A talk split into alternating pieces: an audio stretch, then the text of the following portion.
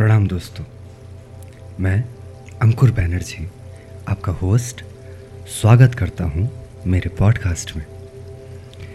चलिए आगे बढ़ते हैं।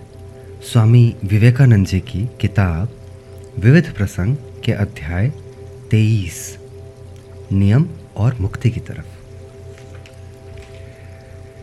मुक्त पुरुष के लिए संघर्ष का कोई अर्थ नहीं। किंतु हमारे लिए उसका अर्थ है, क्योंकि नाम रूप ही जगत की सृष्टि करता है। वेदांत में संघर्ष या प्रयत्न के लिए स्थान है, पर भय के लिए नहीं। जब तुम अपने वास्तविक स्वरूप को जान लोगे, तब सब भय दूर हो जाएगा। यदि तुम अपने को बद्ध सोचो तो बद्ध ही बने रहोगे। और यदि तुम अपने को मुक्त सोचो तो मुक्त हो जाओगे। प्रपंच में जगत में हम जिस स्वतंत्रता का अनुभव कर सकते हैं, वह सच्ची स्वतंत्रता की झलक मात्र है। सच्ची स्वतंत्रता नहीं। मैं इससे सहमत नहीं हूँ कि प्रकृति के नियमों का पालन करना स्वतंत्रता है। मैं नहीं जानता कि इस कथन का तात्पर्य क्या है? यदि हम मानव जाति की उन्नति के इतिहास का अध्ययन करें तो मालूम हो जाएगा कि वह प्रकृति के नियमों का उल्लंघन ही है, जो उस उन्नति का कारण है। यह कहा जा सकता है कि निम्नतर नियमों पर उच्चतर नियमों द्वारा विजय प्राप्त की गई। पर वहाँ भी विजय इच्छु मन केवल मुक्त होने का ही प्रयत्न कर रहा था। और ज्यों ही उसे ज्ञात हुआ कि संघर्ष भी नियम ही के अंतर्गत है उसने उसे भी जीतने का प्रयास किया। अतः प्रत्येक दशा में मुक्ति ही अभिष्ट थी आदर्श थी। वृक्ष कभी भी नियम का उल्लंघन नहीं करते। मैंने गाय को चोरी करते कभी, नहीं देखा है। घोंघे को झूठ बोलते कभी नहीं सुना है। किंतु तो भी वे मानव से बढ़कर नहीं है। यह जीवन मानव मुक्ति की स्वतंत्रता की एक महान घोषणा है। और यदि हम नियमों के क्रीत दास बने रहें तो यह गुलामी हमें केवल जड़ बना देगी, निर्जीव कर देगी। वह चाहे समाज के क्षेत्र में हो, राजनीति के क्षेत्र में हो या धर्म के। बहुत से नियमों का होना मृत्यु का निश्चित लक्षण है। किसी समाज में यदि नियमों की संख्या आवश्यकता से अधिक बढ़ जाए तो वह उसके शीघ्र विनाश का निश्चित चिन्ह है। यदि तुम भारत की विशेषताओं का अध्ययन करो तो देखोगे कि हिंदुओं के समान किसी भी जाति में इतने अधिक नियम नहीं है। और इसका परिणाम हुआ है राष्ट्रीय मृत्यु। पर हिंदुओं में एक विशेष बात रही है। उन्होंने धर्म के क्षेत्र में लोगों को किसी विशेष मत या सिद्धांत में जकड़ने की चेष्टा नहीं की। और इसीलिए उनके धर्म का सबसे अधिक विकास हुआ है। शाश्वत नियम स्वतंत्रता नहीं हो सकता, क्योंकि यह कहना कि शाश्वत भी नियम के अंतर्गत है, उसे अशाश्वत या सीमित बना देना है। सृष्टि कार्य में ईश्वर का कोई हेतु नहीं है, क्योंकि यदि हो तो उसमें और मनुष्य में फिर अंतर ही क्या रहेगा?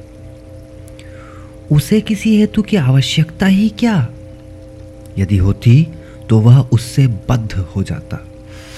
और तब और तब तो हमें उसके अतिरिक्त उससे भी बड़ी कोई वस्तु माननी पड़ती। उदाहरणार्थ, गलीचा बुनने वाला एक गलीचा तैयार करता है। गलीचा बुनने की जो भावना थी, वह उसके बाहर और उससे अधिक ऊँची थी। पर अब यह बताओ कि ऐसी भावना या विचार कहाँ है जिसका कि ईश्वर अनुसरण करे? जिस प्रकार एक महान सम्राट भी कभी कभी गुड्डियों से खेल लेता है, उसी प्रकार ईश्वर भी इस प्रकृति के साथ खेल कर रहा है। इसे ही हम नियम कहते हैं। क्यों? इसलिए कि हम इस खेल के निर्विघ्न घटने वाले केवल छोटे छोटे अंशों को ही देख सकते हैं। नियम को हमारी समस्त धारणाएँ एक छोटे से अंश में ही प्रतिबद्ध करती हैं। यह कहना बुद्धिहीनता है कि नियम अनंत है, या चिरकाल पत्थर नीचे की ओर ही गिरेगा। यदि तर्क बुद्धि का आधार अनुभव हो तो 50 लाख वर्ष पहले यह देखने के लिए कौन था कि पत्थर गिरते हैं या नहीं? अतएव अतएव नियम मनुष्य में स्वभाव सिद्ध नहीं है। मनुष्य के संबंध में यह एक विज्ञान सिद्ध बात है कि हम जहाँ से प्रारंभ करते हैं, वहीं समाप्त भी होते हैं। वास्तव में हम क्रमशः नियम के बाहर होते जाते हैं और अंत में हम उससे पूर्णतया मुक्त हो जाते हैं। पर हमें पूरे जीवन के अनुभव भी साथ ही मिल जाते हैं।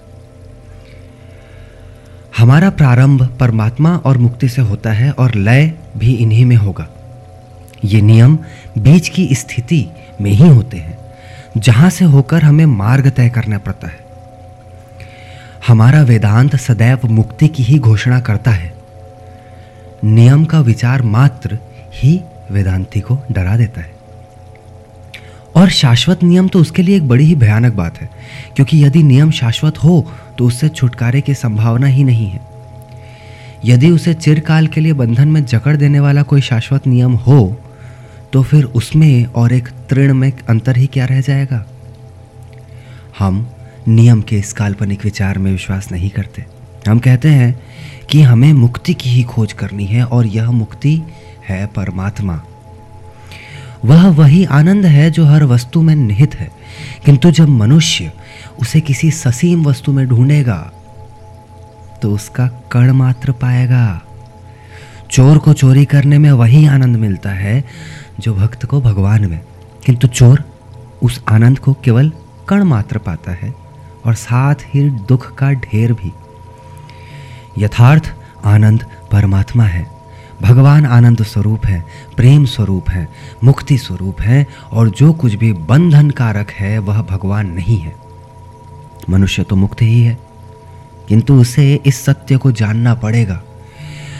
वह प्रतिक्षण इसे भूल जाता है, जाने या बिना जाने अपने इस मुक्त स्वरूप को पहचान लेना। यही प्रत्येक मानव का संपूर्ण जीवन है। ज्ञानी और अज्ञानी में भेद यही है कि ज्ञानी इसका जान बूझ कर अन्वेषण करता है और अज्ञानी बिना जाने। अणु से लेकर नक्षत्र तक सभी मुक्त होने का ही प्रयत्न कर रहे हैं। अज्ञानी पुरुष एक छोटी सी परिधि में स्वतंत्र होने से ही, भूख प्यास के बंधनों से मुक्त होने से ही संतुष्ट हो जाता है। किंतु ज्ञानी अनुभव करता है कि इससे भी दृढ़तर बंधन है, जिन्हें छिन्न करना है। वह रेड इंडियनों की स्वतंत्रता को स्वतंत्रता समझेगा नहीं। हमारे दार्शनिकों के मतानुसार मुक्ति ही जीवन का चरम लक्ष्य है। ज्ञान लक्ष्य नहीं हो सकता, क्योंकि ज्ञान एक मिश्रण या यौगिक पदार्थ है। वह शक्ति और स्वतंत्रता, वह शक्ति और स्वतंत्रता इन दोनों का योग है। पर अभीष्ट केवल स्वतंत्रता ही है। मनुष्य इसी के लिए प्रयत्न करता है। केवल शक्ति का होना ही ज्ञान नहीं कहा जा सकता। उदाहरणार्थ, वैज्ञानिक विद्युत शक्ति के धक्के को कुछ मीलों तक ही भेज सकते हैं। किंतु प्रकृति प्रकृति तो उसे अपरिमित दूर तक भेज सकता है ना? तो फिर प्रकृति की मूर्ति स्थापित कर हम उसकी पूजा क्यों नहीं करते? हम नियम नहीं चाहते। हम चाहते हैं नियम को तोड़ने का सामर्थ्य। हम नियमों से बाहर चले जाना चाहते हैं। यदि तुम नियमों से बंधे हो तो मिट्टी के ढेले की बात ही निर्जीव हो। प्रश्न यह नहीं है कि तुम नियमातीत हो या नहीं, किंतु यह धारणा कि हम नियमातीत हैं, समस्त मानव इतिहास की आधारशिला है। यदि हम इस विश्वास को कि हम में ससीमता या त्रुटियाँ हैं दूर कर सके तो हमारे लिए सब कुछ करना अभी संभव हो जाएगा। यह केवल समय का प्रश्न है। शक्ति बढ़ाओ तो समय कम लगेगा। उस प्रोफेसर की बात याद रखो जिसने संगमरमर के बनने का रहस्य जानकर बारह वर्ष में ही संगमरमर तैयार कर लिया। जबकि प्रकृति द्वारा उसके बनने में शताब्दियाँ लग जाती हैं।